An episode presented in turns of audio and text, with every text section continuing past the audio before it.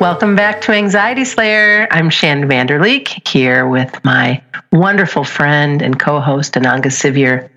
Today, we're going to be talking about how to stop dwelling on unwelcome thoughts. Welcome back, Ananga. Hey, Shann. This is an excellent topic for us to discuss because I know both of us sometimes still find ourselves dwelling on unwelcome thoughts, even though we know what we need to do and thankfully have those resources so that we can get past that quickly. So let's talk more about this. How can we stop dwelling on unwelcome thoughts? Well, as you just mentioned, Shann, it is an ongoing thing. The mind will repeatedly chip in. And the, when we get into difficulties, when we believe it's propaganda, when we listen to it. So for all of us, this is going to be ongoing work. We can't stop the thoughts. We can grow better thoughts, we can slow them down, but we can't stop the mind. So I think the key word here is indwelling, in listening to the chattering of the mind. That's where we can really make a change. We mentioned a few weeks ago in a podcast what had really helped me with overcoming anxiety, which was some wisdom teachings from the Vedas, the Bhagavad Gita, which is the key life manual and wisdom text of the Vedas. And that really gave me great understanding into the nature of my mind and how to work better with it, how to bring it more under control and free myself from its tyranny. Because at that time in my life, my mind was really giving me a horror story. It was incredibly painful, the degree of anxiety I was in. So, this is what really helped me, which was the understanding that the mind creates its own disturbing dialogue.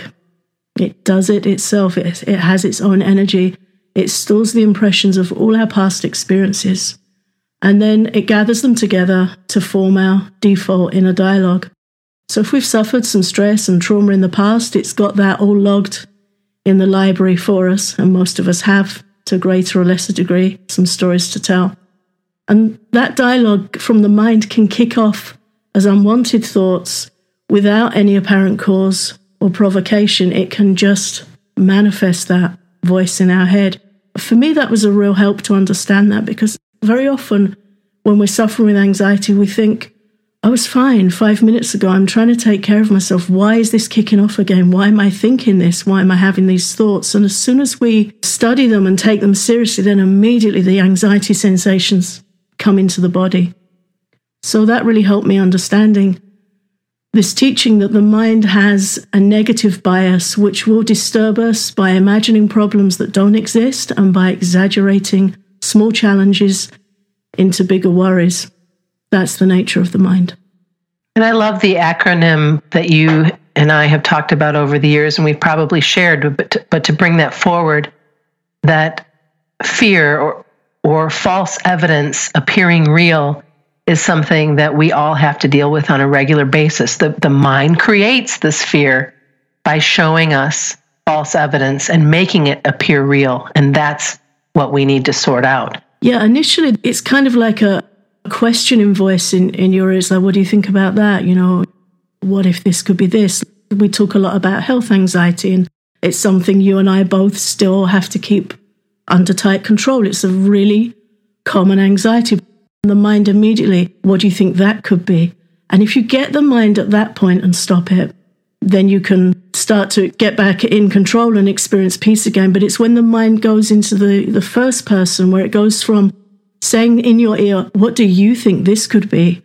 to you saying, Oh my God, I think it's this. I think I have that. That means you've believed the mind's propaganda. It flips, really makes its way in there. And then we start to suffer the horrible symptoms of anxiety.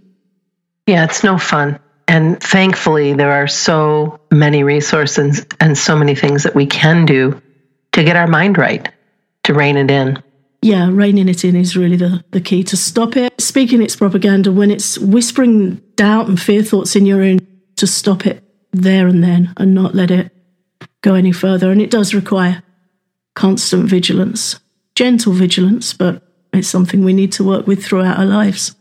You we're talking about sharing some information from the Gita, a Sanskrit verse. There are many verses on the mind in the Gita, but there's one that I particularly enjoy that for me just gave such a fresh insight into this hierarchy in us and how we can use our intelligence to rein the mind in. So this is a beautiful verse.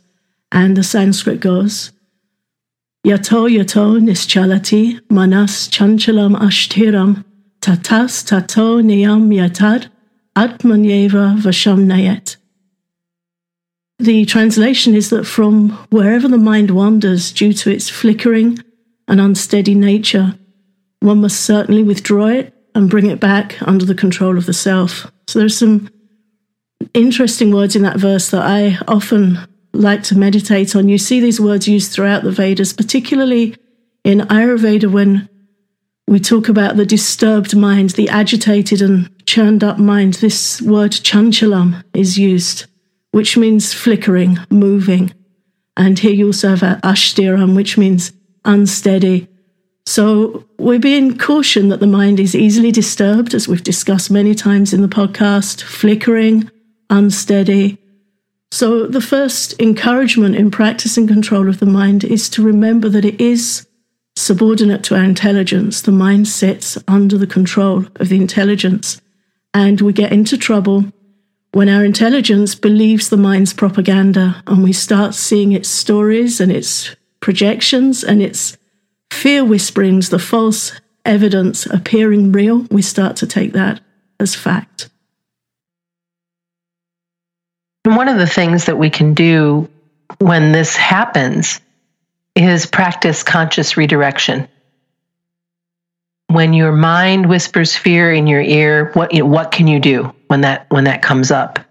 And so we recommend that you stop and take a deep cleansing breath in through your nose and out through your mouth.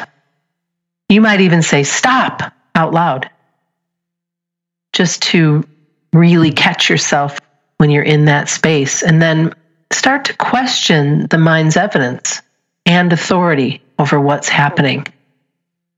And then, lastly, to redirect your attention to your truth right here, right now, in this moment. So one of the easiest ways to do that is an, an example of what's happening right here, right, right here in this moment. I am in my chair with my feet on the floor, looking at my computer screen, talking to Ananga, creating a podcast for you. That's the reality of what's happening. So if you start where you are and what you're doing and be mindful of your body, your hands might be on your lap, your feet are on the floor, you're making contact with the surface that's supporting it, you're grounding yourself a bit. And then another thing that you can do to take it further is to list three things that you see, two things that you hear, one thing that you can feel. And all of this helps you get grounded and back in your body so that you can regroup. The trick of the mind is to make us believe that it's the only voice, it's our only voice, but it's not. And that's not the truth. Yeah, that really is where we get into trouble, is when we believe the mind when it starts whispering its fears to us and we we believe it. One of my favorite Gita teachers is a monk called Chaitanya Charan, and he describes the mind as being like a crafty ventriloquist. I just love that. It's true. yeah. Yeah, it's there on our shoulder, trying not to let us see it moving its lips. It wants us to think that that's the voice, and it likes to whisper to us, pretending to be our authority, but it isn't in charge. And the more we can practice stopping and checking its scripts, its stories, its fear talk, the less it will disturb us. Let's remember, too, that this does take practice and vigilance, but it really will make a difference between mental pain and mental peace. Yeah, one thing that's really helped me with that is to develop the understanding that when unwanted thoughts come into my mind, it's not me, it's not the core me. Right. It's my mind speaking. And I noticed over the years the way I reference my mind has changed. When I say my mind, it affirms that I have a mind. I own a mind, but I'm not the mind.